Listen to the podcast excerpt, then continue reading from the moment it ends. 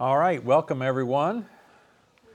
We should be on the air. We had a little technical difficulty, but hopefully we're all set here. Welcome to the class tonight, and you who are watching on the live stream. We are at uh, week ten, lesson ten in the Gospel of John. So we have uh, this is we have two more after tonight, ten, eleven, and twelve, and then we'll be finished for the semester. So let's begin with a word of prayer. Father, thank you for your grace to us this week so far, and we look forward to uh, looking into the gospel tonight and learning more about our Lord Jesus Christ and his ministry here on earth. We're thankful, Father, as we look back for your purpose and plan for him and uh, your plan of redemption and how it worked out through history. And we pray that we can learn from this and learn about our Savior. We can learn of his character, his sacrifice, and this can encourage us and inspire us in our own personal lives to live for you. We pray in Christ's name, amen. So we're looking at um, chapter seven of the Gospel of John, and uh, we are, chapter seven, as we can see from our kind of chart here of where we're at in the gospel, and we are um, at the very uh, end of uh, uh, at almost at the end of Jesus' ministry. You see the arrow there. We are at the final year of his ministry, about uh, um, you know six months here uh, until we get to the crucifixion. So we're in the fall, um, and we are in December, or somewhat, sometime we're in the we're in the month of uh, of um, we're in the fall here, I should say. So maybe nine months, I guess we would say. And uh, we are at the we're looking at events here at the last day of the festival, or the Festival of Tabernacles, and. Um, Remember, this was mentioned in the Old Testament as one of the three major feasts of Israel, the Feast of Tabernacles, or sometimes called the Feast of Booths. This is on the fifteenth day of the seventh month of the Jewish calendar. It lasted for seven days. Uh, the first day is the Sacred Assembly, and then there's seven days, and there's the last day, and so forth. And we're at the uh, last day of the festival here. Um, here in chapter seven, verses thirty-seven through fifty-two. Now, we looked at this already, verses thirty-seven and thirty-nine, but let me read this so we can get the context of where we're at. Uh, in verse thirty-seven, on the last day and the greatest day of the festival, Jesus stood and said in a loud voice, "Let anyone who is thirsty come to me and drink. Whoever believes in me, as the scripture has said, rivers of living water will flow from within them." By this he meant the Spirit, whom those who believed in him were later to receive. Up to that time, the Spirit had not been given, since Jesus had not been glorified. And so we talked about that Feast of Booths, or the Feast of Tabernacles. The Israelites would live in these booths or tabernacles to remind them of the wilderness journey. They had spent, you know, forty years in the wilderness and so forth. This was to remind them. And they celebrated this feast. They had something going on every day. Uh, they would, here's the Temple Mount, the court of the Gentiles, and the high priest would uh, go down with a pilgrimage from the court of the Gentiles, would go south to the Pool of Siloam. Uh, march down and get this water from the pool and bring it back. You know, it was this route here. This is the the the uh, map of the tabernacle, and you can see at the very bottom the Pool of Siloam. This is how it's pictured on this um, this model of Jerusalem. Uh, it's a well-known model trying to depict what it was like at this time, or at the, about the end of the first century. And there's the Pool of Siloam. That's how they modeled it. Now, we have the description of it sort of from Josephus, other accounts. We know that uh, they have actually discovered it. Now, we're, we're just looking at part of it. These are steps, apparently, that went down into the pool, you know, but the rest of it on the left side of our thing can't be uncovered because there's a major road through there. And if you've been, if you ever go to Jerusalem, you'll be on that road on a bus. And so you can't just pick that up and uncover it and so forth. So, but we know that's where, it, that was the original pool that we're talking about here. And the priest and this procession would come back from the pool and they would go back to the temple and they would pour it on the altar uh, there in the temple. And uh, so this happened, and this is the last day. Now, now we're looking at the reaction of the people here to what Jesus says, verse forty through forty-four. On hearing his words, some of the people said, surely this man is the prophet. Others said, he is the Messiah. Still others asked, how can the Messiah come from Galilee? Does not the Scripture say that the Messiah will come from David's descendants and from Bethlehem, the town where David lived?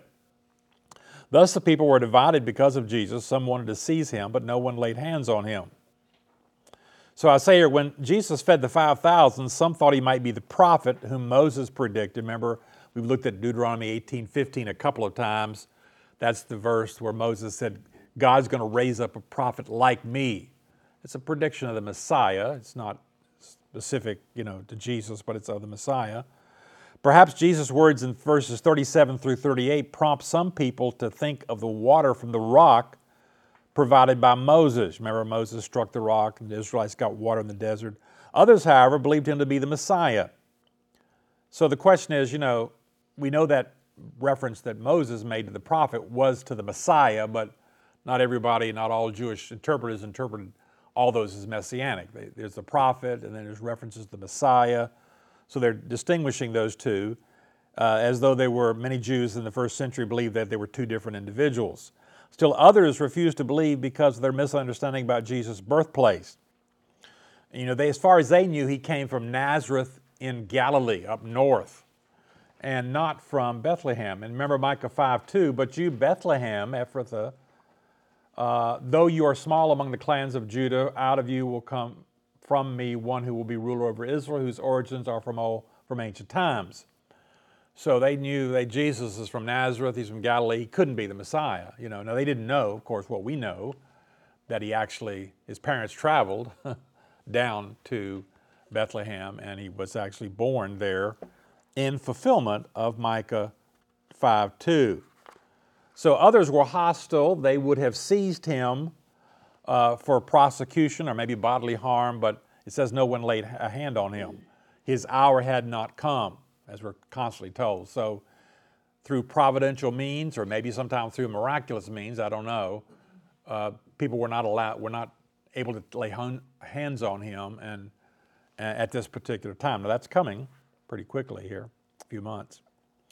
Then we see the reaction of the Sanhedrin here in uh, seven forty-five through fifty-two. Finally, the temple guards went back to the chief priest and the Pharisees, who asked them, why didn't you bring him in?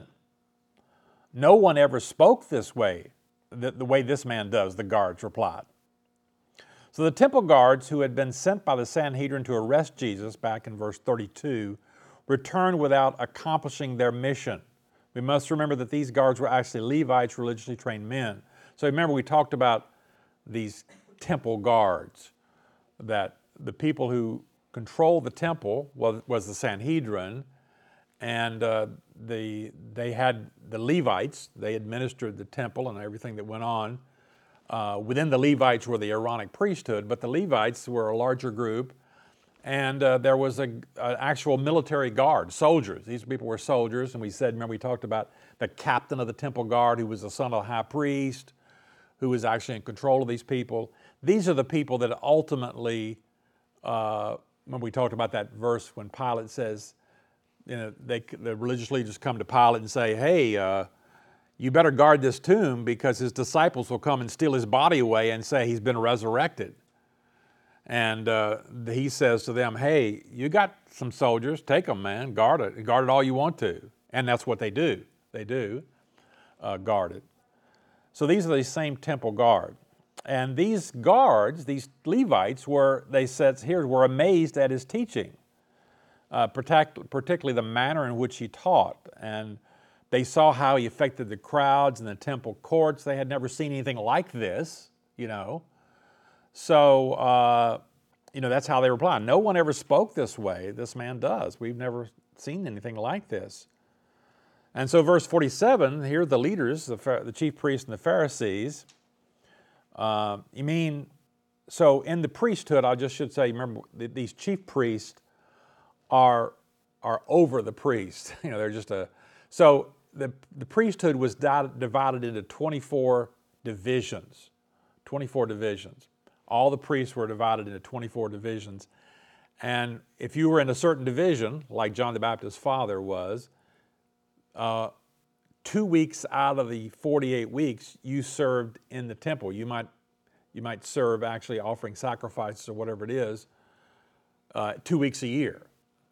And uh, so um, these um, these uh, these these uh, chief priests were the priests over those divisions. So they were the priest, then their leaders, the chief priest, and then the high priest above that. So these are the religious leaders, the Pharisees, who aren't connected to the priesthood, remember. That's a religious sect, but they have a lot of influence with the people. Uh, more influence than the Sanhedrin, more popular than the Sanhedrin. So, but, you know, Jesus is opposed by both of them. Both the Sadducees and the Pharisees, they all are out to get him, you know, ultimately in the end here. So, uh, so uh, they're, they're, you know, they're amazed, and uh, they say, uh, you know, has he deceived you also? You, you, we sent you out to grab this guy, and all you do is say, hey, this, this, this man taught like no one's ever done. Are you deceived too? Uh, the Pharisees retorted, have any of the rulers of the Pharisees believed in him? No. But this mob that knows nothing of the law, there is a curse on them. So the Pharisees and the Sanhedrin do not criticize the guards for disobeying their orders, but from, from their perspective, for being easily deceived. I mean, ultimately they are criticizing them in a sense for disobeying, but the point they bring up is, what's wrong with you fellas? Don't you, can't you see through this?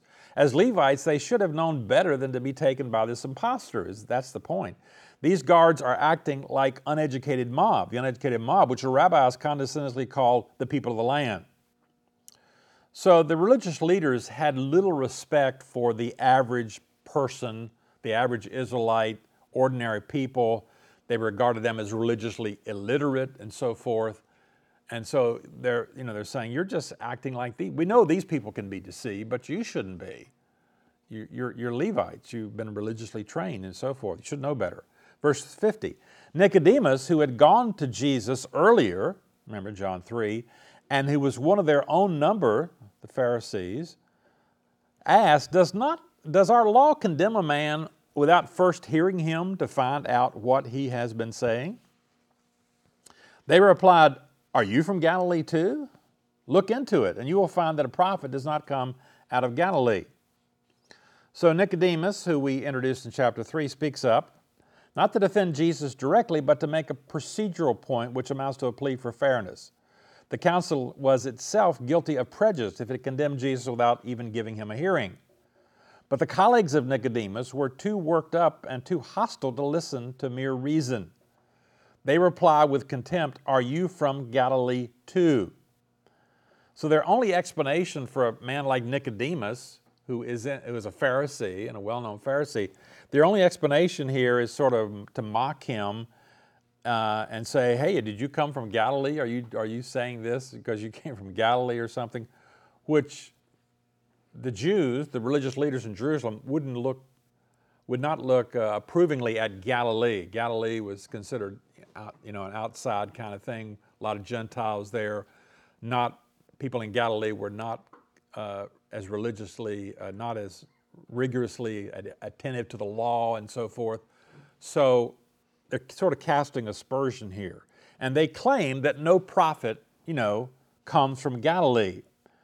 Um, now, that's not found in any Jewish sources. There's no Jewish source that says a prophet can't come from Galilee. In fact, we know that a couple prophets did come from Galilee. Jonah uh, it, it came from there, and uh, Nahum, apparently, I think Capernaum. Uh, those are two examples, uh, and perhaps there are other, but maybe they're just angry, and they just kind of ignore the fact, hey, listen, no prophet's coming from Galilee. That's just an area where there is uh, not, not religiously adherent, whatever the case, but it's not really true that no prophet came out of Galilee. Well, that's seven fifty-two. Now notice seven fifty-three through, through eight eleven, the woman taken in adultery. Now, I don't know if you've ever uh, thought about this issue before, or this problem, or if you look at your Bibles, you'll see there is a break in the text here. Uh, I mean, I should have taken a picture of some of this, but there's a break because there's some question, a lot of serious question about whether this section was originally part of the Bible. Is it originally a part? Notice what I say here. This is the seven fifty-three through eight eleven. The N I V has this statement after seven fifty-three. So if you open your N I V and you look after seven fifty-three, it'll say this: the earliest manuscripts and many other ancient witnesses, that means other languages besides Greek, like Latin or Syriac or other language, other witnesses, do not have John seven fifty-three through eight eleven. That is, they go from seven fifty-two to eight twelve. So what we're saying is that the most, uh, the oldest manuscripts we'll see would say John seven fifty-two, and they replied, "Are you from Galilee too? Look into it, and you'll find that no prophet comes from Galilee." And then it goes to eight twelve. When Jesus spoke again to the people, he said. So that's how uh, the oldest manuscripts read. It just jumps from seven fifty-two to eight eleven. And that's what the N I V is saying here. Uh, many ancient, many other ancient, the earliest manuscripts and many ancient witnesses do not have John seven fifty through eight eleven.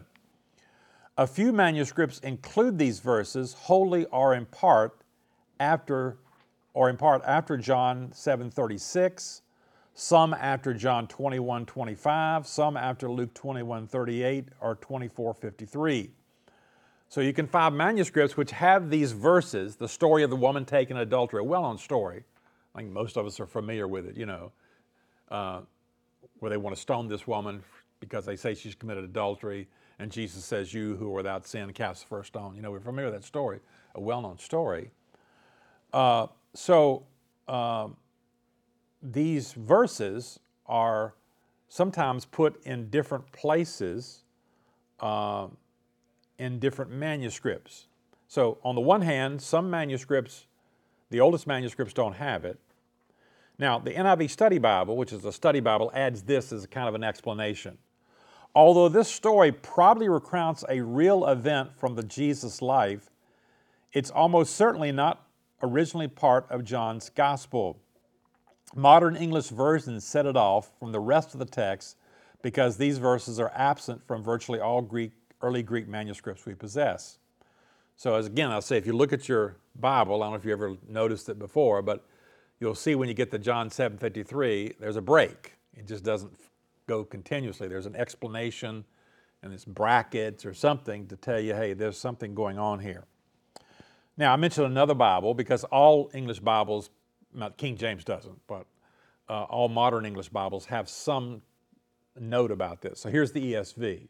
So the two most popular English Bibles outside of the King James today would be the N I V, the E S V, English Standard Version. The E S V has this statement after seven fifty-three. The earliest manuscripts do not include seven fifty-three through eight eleven. That's all they say. Just doesn't include it. Now here's the Study Bible adds this note. There is considerable doubt that this story is part of John's original gospel, for it is absent from all of the oldest manuscripts. But there is nothing in it unworthy of sound doctrine. It seems best to view the story as something that probably happened during Jesus' ministry, but that was not originally part of what John wrote in his gospel. Therefore, it should not be considered as part of Scripture and should not be used as the basis for building any point of doctrine unless confirmed in Scripture. That is, uh, uh, obviously inspired Scripture. If this is the case, I say, if this, if this, if this is the case, that all early manuscripts of the New Testament do not have these verses, and I might add that all early Christian writers are aware, unaware of this passage. So all the early manuscripts don't have this. All the early Christian writers, first century, second century, third century, they don't, they don't discuss this passage. They don't know anything. They don't seem to know anything about it. They talk about the Gospel of John. They don't know anything about this. If that's true, why was it included in our English Bibles, our earliest English Bibles? So the earliest English Bible from the Greek was Tyndale's New Testament, fifteen twenty-six, okay? fifteen twenty-six was the earliest English Bible. That's because these translators had no access to the early manuscripts of the New Testament that we now possess. We now possess copies of John's Gospel going back to the year A D one twenty-five, which is probably within forty years of the writing of the Gospel of John. Okay. So here's a little chart to try to maybe explain what's going on here. This is a tough problem. How many people are aware of this problem before I just mentioned? Have you, were you aware of this, or did you know about it? Okay, you knew. Okay, good. In seminary, this is one of the questions that comes up.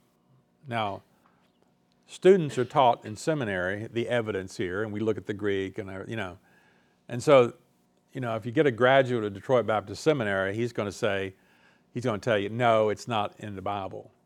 It's not supposed to be in the Bible. It's not there. He'll tell you. All of them will tell you. If you ask Pastor Ken, he'll say no. But it's not subject, it's not easy to discuss because there it is. You know, it's in your Bible. How did it get in the Bible? You know, I never, I never heard this before. Aren't you taking, aren't you trying to cut the Bible? You know, it's really a tough, tough question. This question, this is part of textual criticism. We're trying to look at the manuscripts and determine what the original text is. So how did this happen? Well, today we've got about fifty-three hundred manuscripts, or parts of manuscripts, Greek manuscripts we have today. So the first printed Greek New Testament, so, you know, the invention of printing, fourteenth, fifteenth century, fourteen fifty, fourteen forty, you know, the first, so before then, people looked at, had to look at manuscripts, you know, Greek or Latin. Latin was the language in the, from, you know, say four hundred to right up to fifteen hundred, Latin was the language. Everybody read their Bible in Latin. So the first uh, actual printed Greek New Testament is by a man by the name of Erasmus, a Dutch scholar, famous guy. And uh, fifteen sixteen. So in fifteen sixteen, so remember the King James sixteen eleven, about one hundred years before, the first Greek New Testament, fifteen sixteen by Erasmus. And so he is trying to compile or get, trying to produce a printed Greek New Testament. And he only had access to eight manuscripts. Now, not eight of the entire New Testament, eight complete. It's hard to find ancient manuscripts that have the whole Bible in them. They're usually Paul's epistles or the Gospel of John or something like that. So he had eight, three of the Gospels. He had three manuscripts of the Gospel. They all had this. They all had, they all have this. They're all quite late. I say here, uh, reading on, uh, William Tyndale translated the first English Bible from a printed Greek New Testament produced in fifteen sixteen by a scholar named Erasmus, who used only eight Greek manuscripts dating from the eleventh to the fifteenth centuries. The story of the woman taken in adultery is an ancient story, though it's an, it seems to have only become part of the manuscript tradition after the year one thousand. So, it was in the manuscripts that Erasmus had, the three gospel manuscripts, but they were all late, thirteenth, fourteenth, fifteenth century, not early manuscripts. They were not known in Europe at that time. These were discovered over time, over years since that time. Now, this Greek New Testament that he produced, he produced five, he, he produced different editions. He improved it and worked over it and so forth. He only had one manuscript of the book of Revelation. Well, that's a problem, because unless that manuscript was perfect, you didn't get a perfect copy of Revelation, you know. So, but uh, over time, this this uh, this printed text was printed by others. There was no copyright laws in it, so other people would print it. They used additional manuscripts. They produced. There's about thirty editions up until modern times. These editions came to be called the Textus Receptus. That's a Latin word for received text. The word Textus Receptus comes from an advertising blurb in sixteen thirty-three. This is fifteen sixteen, sixteen thirty-three. Uh, one guy who produced a Greek New Testament said, "I'm giving you the text that's received by all, the Textus Receptus," and so forth. So we have in our day, we have Christians who say, this printed text is the inspired, inerrant, infallible text. That's what they'll say. Now, I'm not going to try to argue against that tonight. You know, if you take my class, How We Got Our Bible, I'll explain all that in more detail, but that's where we get the King James only argument, and all this comes into play here. But my, my purpose is to show that was the text that Tyndale used in fifteen sixteen. It was, it was used by every English translator, the King James Version, sixteen eleven. They used the Textus Receptus. So they're all using the same Greek text. They all contain John seven fifty-three through eight eleven. Now the King James translators had, had, had, they had some other manuscripts. In fact, if you look at original King James in the marginal, say some manuscripts don't have this, some manuscripts don't have this. There's all kinds of textual notes there. But I'm just saying that's why it's in the King James, why we're used to it. But then, if we're looking at a modern Greek text, that takes looks at all these manuscripts, they're giving greater weight to the older manuscripts. In theory, something closer to the original should be more accurate and so forth. You have to explain why why why is this absent from these early manuscripts and so forth.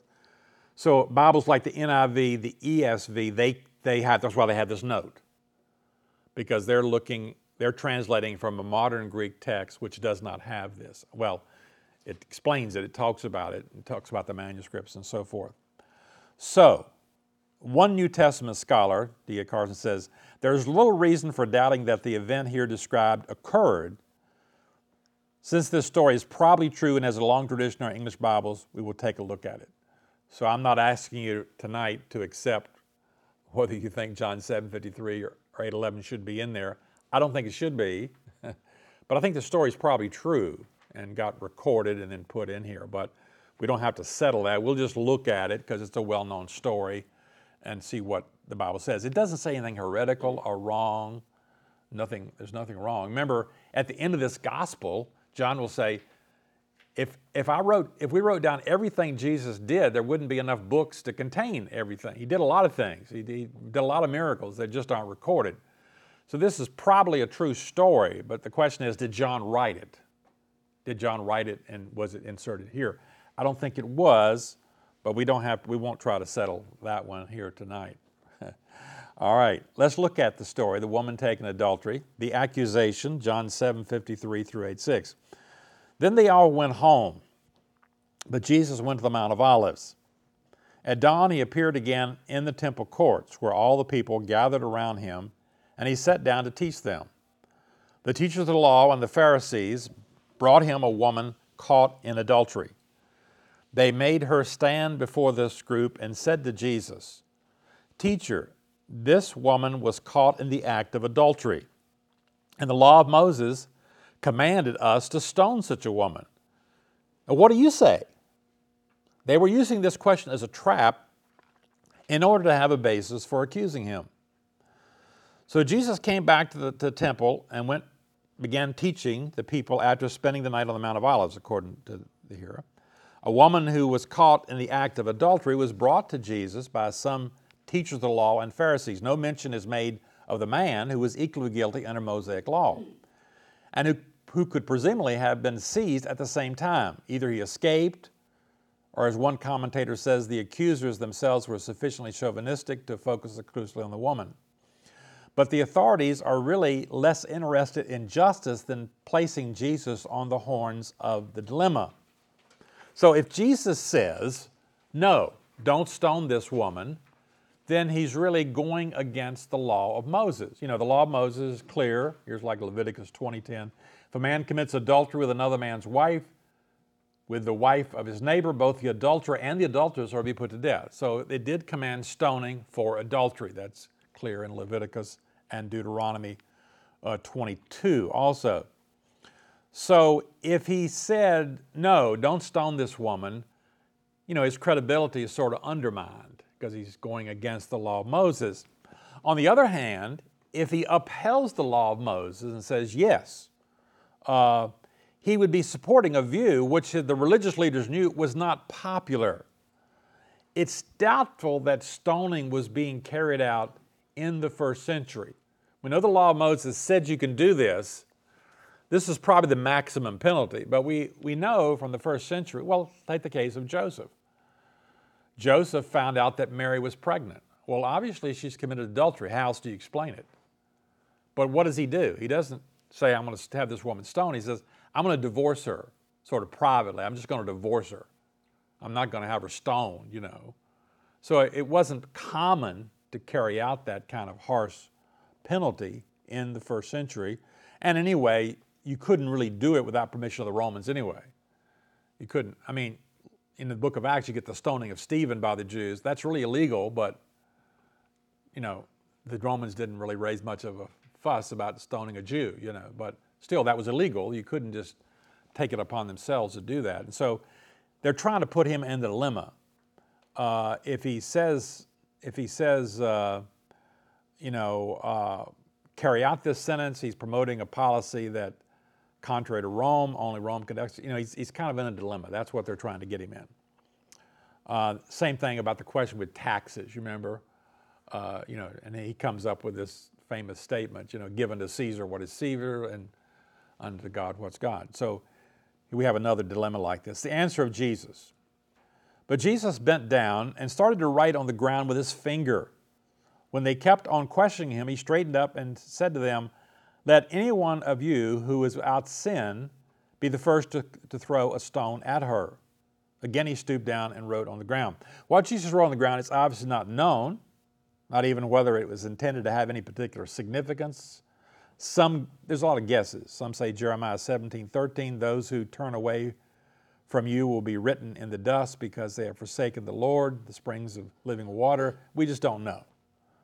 When Jesus finally replied his words, let any of you who is without sin be the first to throw a stone, they reflect Deuteronomy thirteen nine, seventeen seventy, where the witnesses have to participate in the stoning. Remember, you must certainly put them to death. Now, in these, these two cases right here are talking about stoning for blasphemy, but it's the same principle.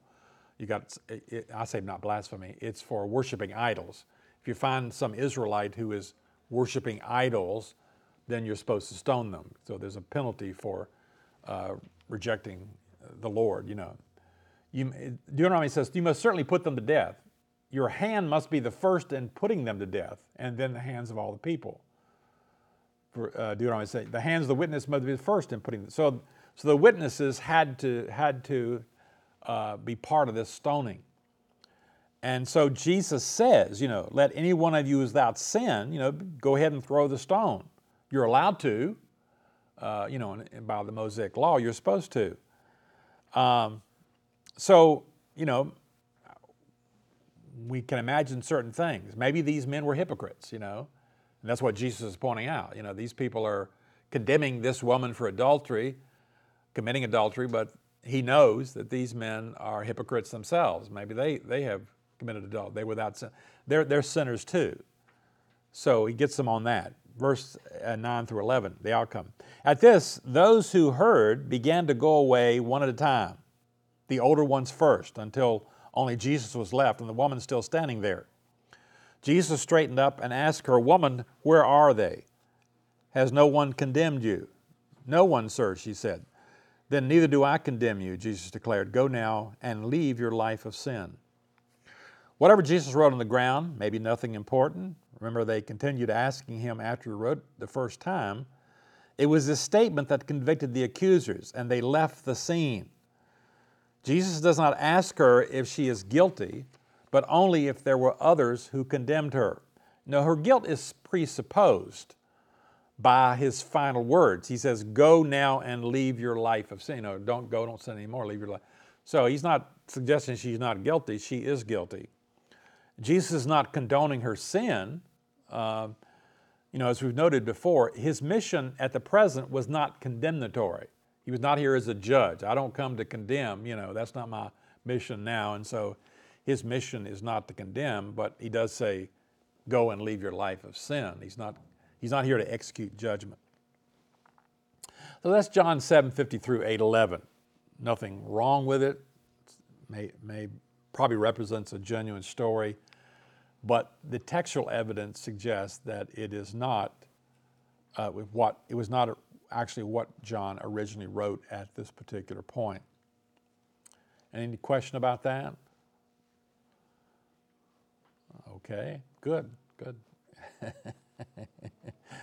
Resumption, uh, sem- seminary students are always afraid about this passage. They they debate about it, and uh, we'll have to ask Pastor, you can ask Pastor Ken, no, don't ask him, but say, hey, Pastor Ken, would you preach from John seven fifty-three through eight eleven? That's always a tough one.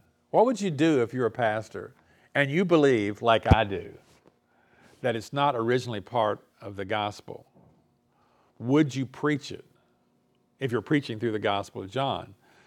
Now, we'll probably never know that because we'll be, I'll be dead before Pastor Ken gets to the Gospel of John, because he'll probably be in the book of Acts. You know, we used to be in inner city, and Doctor Rice, I think he spent, how many years was it? Se- six to seven years through the book of Acts. I don't know.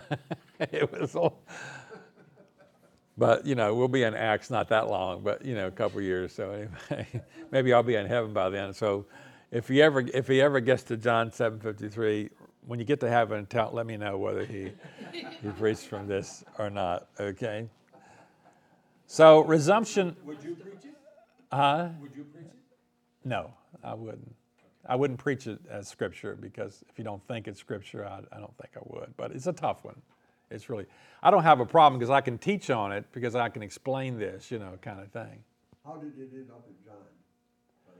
Well, we don't know. It's in the later manuscripts. And there's a lot of a lot of things like this, not big sections like this, but there's a lot of verses like this that that ended up. This was a true story that apparently later on scribes, maybe in the year eight hundred, nine hundred thousand, thought, hey, this is part of the Gospel of John. You know, we don't know if it was in a manuscript. We don't we just we just don't have a way of tracing it. And they felt like, I don't want to leave you. Scribes tend not to leave anything out. They don't want to leave anything out, so they're leaving out scripture. So it got put into uh, many uh, later manuscripts, thinking probably that had been left out by accident or something like that. Uh, so we're resumption of the discussion after the Festival of Tabernacles. So if John seven fifty-three through eight eleven is not part of the gospel, then uh, eight twelve follows seven fifty-two, and Jesus is again speaking to the temple and at the Festival of Tabernacles. Jesus now claims to be the light of the world, eight twelve through twenty. When Jesus spoke again to the people, he said, I am the light of the world. Whoever follows me will never walk in darkness, but will have the light of life. Along with this ceremony connected with the water at the festival, there was also the lighting of four huge lamps in the temple court of the women. They were reminders of the pillars of fire that had guided Israel into the wilderness. So, you remember we talked about the high pri- the priests go down to get the water, they come back, they pour it on the altar. And here we have the court of the women in that model. Now, we don't see the lamps here. We have descriptions of them. And here's a, here's a drawing of what they may have looked like. So there's these huge lamps there that are supposed to remind Israelites of the pillar of cloud. This is the court of the women. So the court of the women, remember, is uh, men and women can go into that court, you know, just Israelites. Only Israel, only Jews can go in there. And then the next door is the court of the men. Jewish men can go in, but then the next court is where just priests can go in. So there's a bunch of courts here, you know. Uh, so we're here, and this is a very large area, huge area. A lot of people could gather there. And this is was one depiction of what maybe these large lamps look like. Now, supposedly, one description says they were seventy-five feet high. I don't know, pretty, pretty high uh, kinds of things. And so uh, that may be the occasion then for Jesus saying, you know, we're part of this ceremony, the priests are coming back, there's the light, lighting of these lamps, you know. I am the light of the world. Um, so uh, just as the Israelites followed that, you know, pillar of fire, see, remember, we're talking about the, the Feast of Tabernacles is to remind them of their wilderness journey. And so uh, in that wilderness journey, they follow that pillar of fire. Jesus says, whoever follows me, like the Israelites followed, will never walk in darkness, but will have the light of life. Um, now, Jesus doesn't go on to, do, to enhance that or discuss that. He just says it at this time. I'm like this light. So, it, you know, he uses these various images. I'm like this water that you'll never thirst again. If you if you believe in me and trust me, you'll have you'll be spiritually, you know, you'll have, you'll have water. You be you won't be spiritually thirsty. And if you follow me, you'll have spiritual light. You won't be in spiritual darkness ever for the rest of your life. Um, the focus now is going to shift to Uh, the Jesus authority to make such a claim. How can Jesus say such a thing?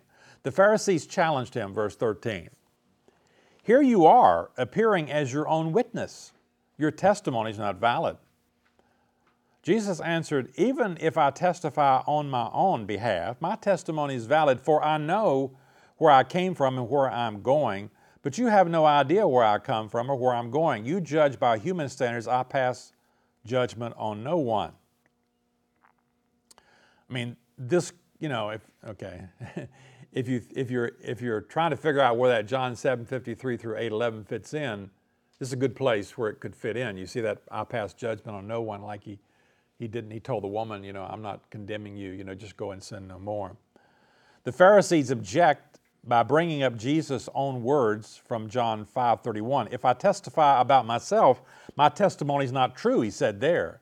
Since the Old Testament required multiple witnesses, Jesus is, Jesus is guilty of violating proper judicial procedure. Previously in seven thirty-one through forty-seven, Jesus had appealed to other witnesses to corroborate his testimony, but now he speaks from his own authority. Though ultimately it's not his own, since as we learned earlier, everything he says is from the Father, what the Father gave him to say. We've gone over many verses where he said that. Everything I say is what the Father has given me to say. Uh, but in, in Jesus' case, he can offer true testimony as the Son of God, of course. Only he came from the Father, only he is going to the Father. You know, but of course the Jews don't appreciate this kind of testimony. I say Jesus' opponents judge by human standards. They see Jesus as only a man, not the Word made flesh. The words are, his words are reminiscent of Paul in Second Corinthians five sixteen. So from now on we regard no one from a worldly point of view, though once we regarded Christ in this way, we do no longer. So this is how these Jews are looking upon, like Paul did, from a worldly point of view. Uh, so Jesus says, you know, he passes judgment on no one. Uh, That is, he doesn't judge in this worldly, superficial way that his opponents are judging. He's not judging in that way. Verse uh, sixteen, but if I judge, my decisions are true because I'm not alone. I stand with the Father who sent me. In your own law it's written, the testimony of two witnesses is true. I am the one who testifies for myself. My other witness is the Father who sent me. All of this does not mean that Jesus judges in no sense. As we've already seen, the Son of Man has been given unique authority to judge. And if Jesus were to make a judgment now, it would prove to be correct because in this area, as in every other, Jesus does not stand alone, but stands with the Father who sent him. So because of his relationship, because of the relationship between the Father and the Son, there's always two witnesses, which and it meets the formal requirement of the law. That's why Jesus is saying he has this authority, because he's always got the witness of the Father. Now, he's tried to explain this relationship between him and the Father. They don't get it. It's, it's difficult. It's, it's even hard for us to understand the Trinity and understand the relationship. He's tried to explain it to them, but they're not buying it, of course. Then they ask him, "Where is your Father? You do not know me or my Father," Jesus replied. "If you knew me, you would know my Father also." He spoke these words while teaching in the temple courts near the place where the offerings were put. Yet no one seized him because his hour had not yet come. So Jesus' opponents, who are thinking on a purely human level, ask, "Where is your Father?" They want Jesus to identify his Father, produce testimony from him. Jesus responds here in a way of, you know, five thirty-seven through thirty-eight.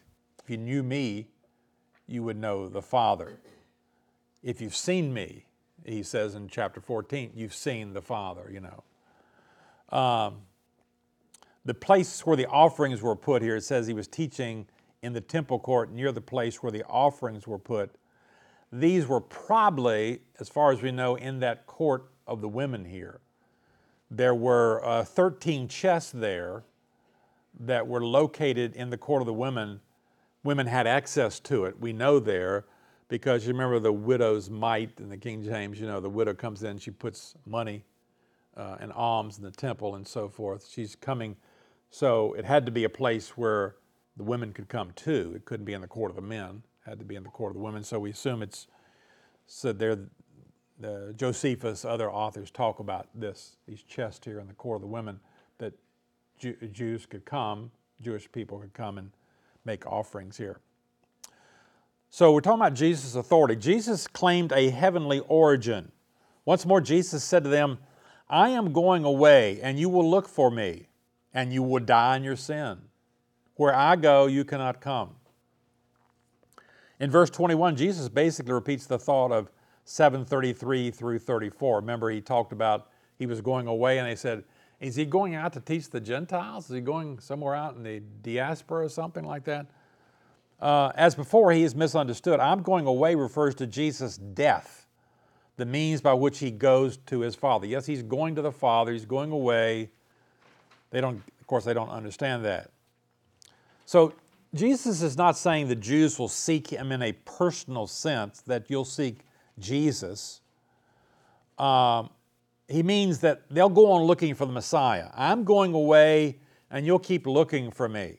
I'm the Messiah," but you're going to keep on looking, and they're still looking. They're still waiting.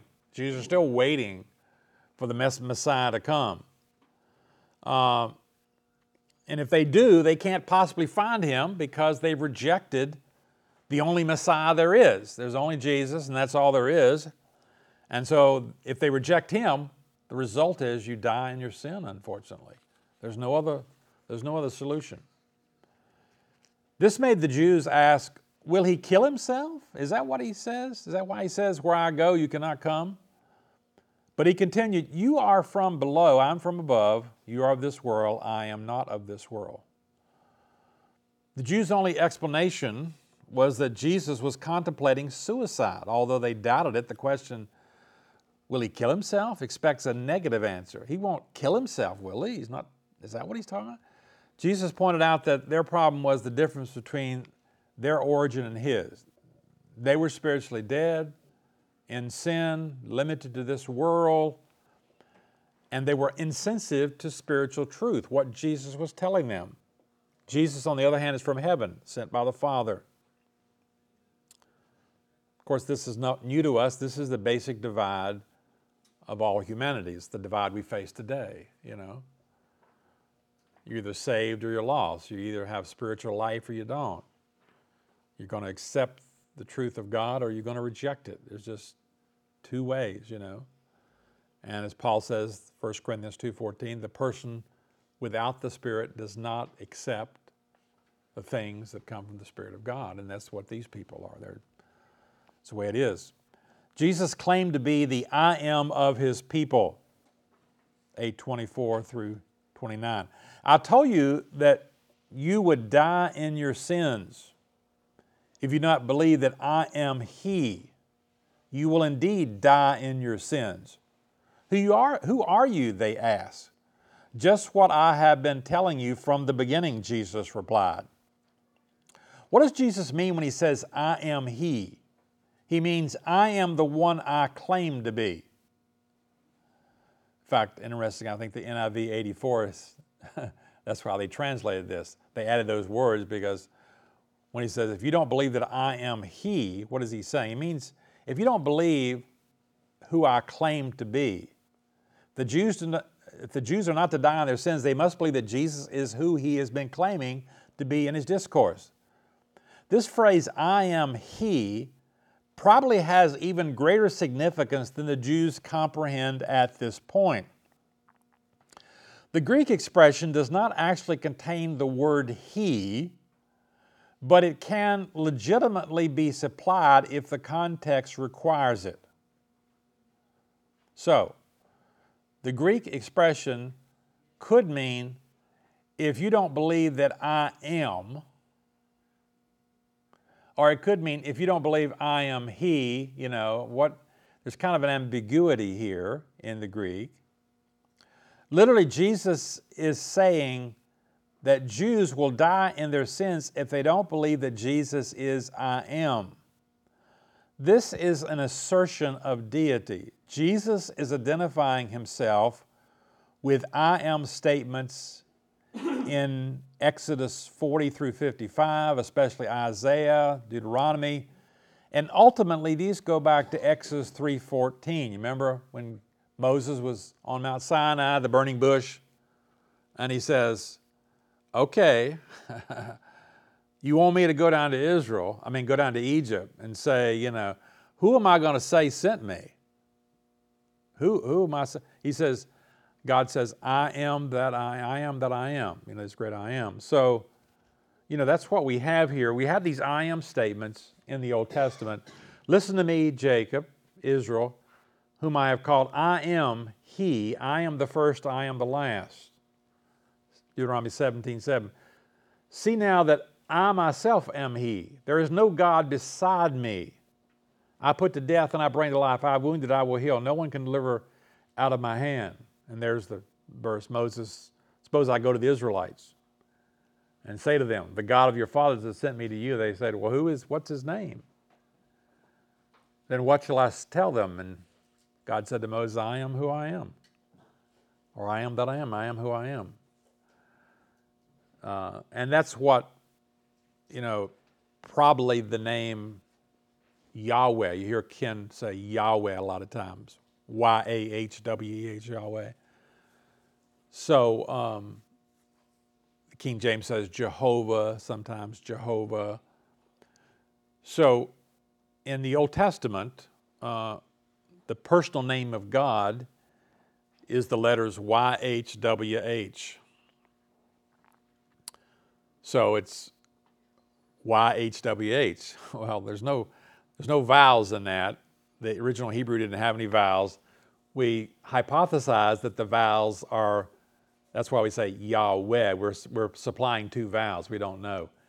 There's a lot of debate about how that, it, it came into various languages. Sometimes it's, it's, brought, it's brought in as Jehovah. More, it's more correctly Yahweh, Y H W H, but there's a long history of why it became Jehovah. Take my class, How We Got Our Bible, we'll talk about that. But, but anyway, Jehovah, Yahweh, it's the personal name of God. It's like Bill, you know, or, or Ron, you know, that, that's God's personal name. Uh, it, God is a title, but Yahweh is a personal name. And it goes back to this I am. And Jesus is, seems to be identifying with that. It's, this becomes clear later on in verse fifty-eight because, you know, when he says, before Abraham was, not, you know, I, I, I exist, I, he says, I am. That's quite a statement. Not before Abraham was, I, I was back, I am, I am, I was there and I still am. That's a, that's a, and what do the Jews do? Stone this guy, man. He's claiming to be God. They understand that very clearly. They don't get it here.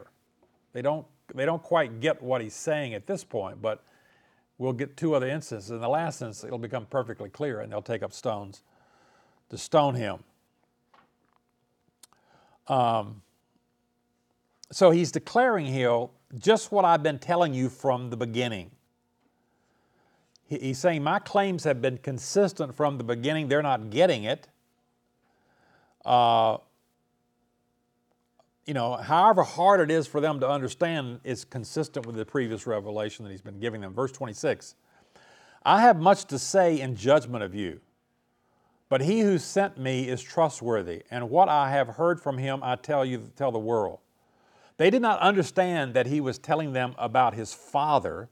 So Jesus said, when you have lifted up the Son of Man, remember that's his favorite title for himself as the Messiah, then you will know that I am he. But there's that I am. There's no, there's no he there, but you can supply it. And that I do nothing on my own, but speak just what the Father has taught me. The one who sent me is with me. He has not left me alone, for I always do what pleases him. The full disclosure of who Jesus is must wait until the Son of Man is lifted up. One of the functions of the cross is to reveal who Jesus is. This does not mean that all of Jesus' enemies will be converted, but if they do, but if they do come to Jesus, it will be because of the cross. And so ultimately, uh, the cross uh, will be the means by which, you know, his, who he is will really be brought to life. His death, burial, and resurrection. And then ultimately, his glorification. In fact, that's what Paul, you remember, says, who being in the very nature of God did not consider equality with God something to be used for his own advantage. Rather, he made himself nothing by taking the very nature of a servant, being made in human likeness, and being found in appearance as a man, he humbled himself by becoming obedient to death, even the death on the cross. That's what Jesus is talking about here, if I'm lifted up. Therefore, God exalted him to the highest place and given him, gave him the name that is above every name, that at the name of Jesus every knee should bow in heaven and on earth and under the earth, and every tongue acknowledge that Jesus is Lord to the glory of God the Father. So that day is coming. But the cross is ultimately, and what the events that come after the death, is burial, resurrection, is what will reveal all this to be so. Well, Jesus claimed to be the truth that set men, sets men free from sin. Even as he spoke, many believed in him. To the Jews he had believed that who had believed him, Jesus said, if you hold to my teaching, you are really my disciples. As a result of Jesus' teaching, many of his hearers believed in him. But later on in the discourse, Jesus accuses these disciples of trying to kill him in verse thirty-seven. He also says they are slaves to sin in verse thirty-four. He says they're indifferent to his word in verse thirty-seven. They're children of the devil in verse forty-four. They're liars. So as we previously noted, the word believe, that pistuo word, does not necessarily refer to genuine saving faith, and the word disciple simply means a learner. So as he spoke, many believed in him. But remember in John two, it says Jesus didn't believe in them, remember? To the Jews who had believed, Jesus said, now if you hold to my teaching, you are really my disciples. So there's disciples and there's disciples.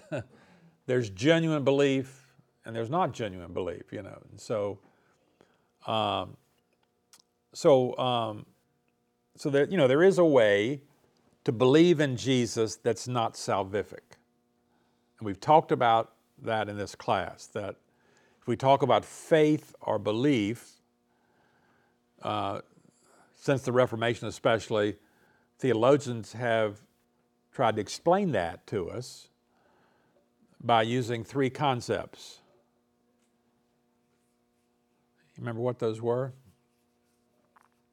So, first of all, there has to be knowledge. one has to know, you know, know who Jesus is. You got to know that.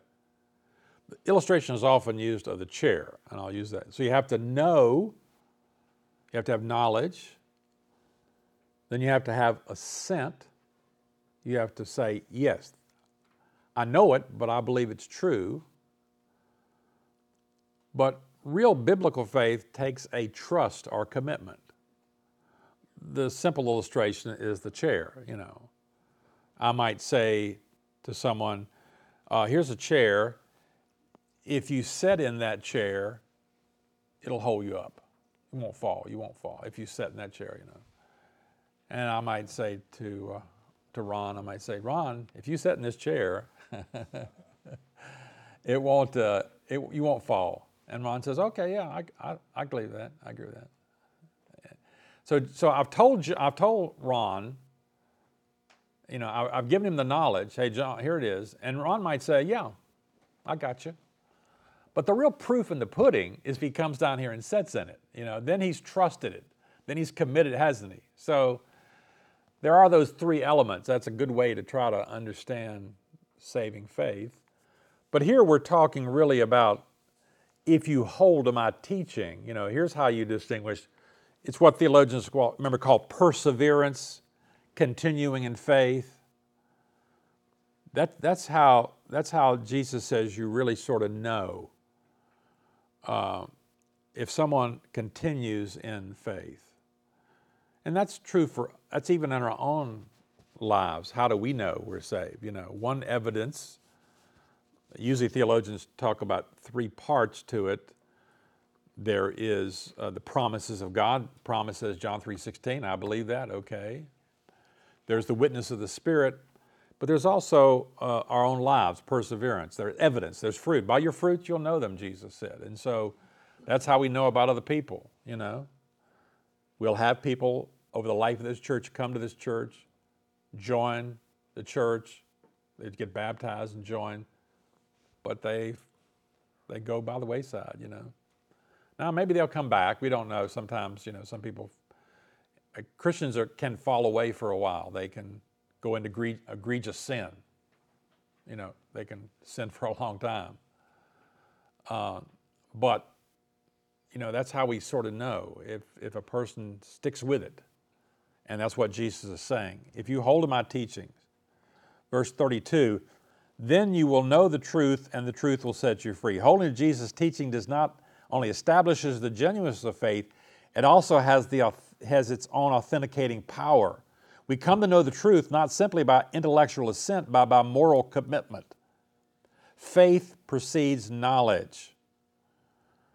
You remember uh, we used that, that what Augustine said, I believe, therefore I know. Anyone who chooses to do the will of God, John seven seventeen, will find out whether my teaching comes from God or whether I speak of my own. Adherence to truth brings freedom. So anyone, if then you will know the truth, if you're really my disciples, and this truth will set you free. Now this is one of the most abused verses in the entire Bible. It's used by every secular person around, you know, if you know the truth. Now it doesn't matter what the truth is. It can be any truth. But if you know this truth, this truth will set you free. Uh, you know, if you know that certain truth, you'll be free from ties, all ties, all hindrances.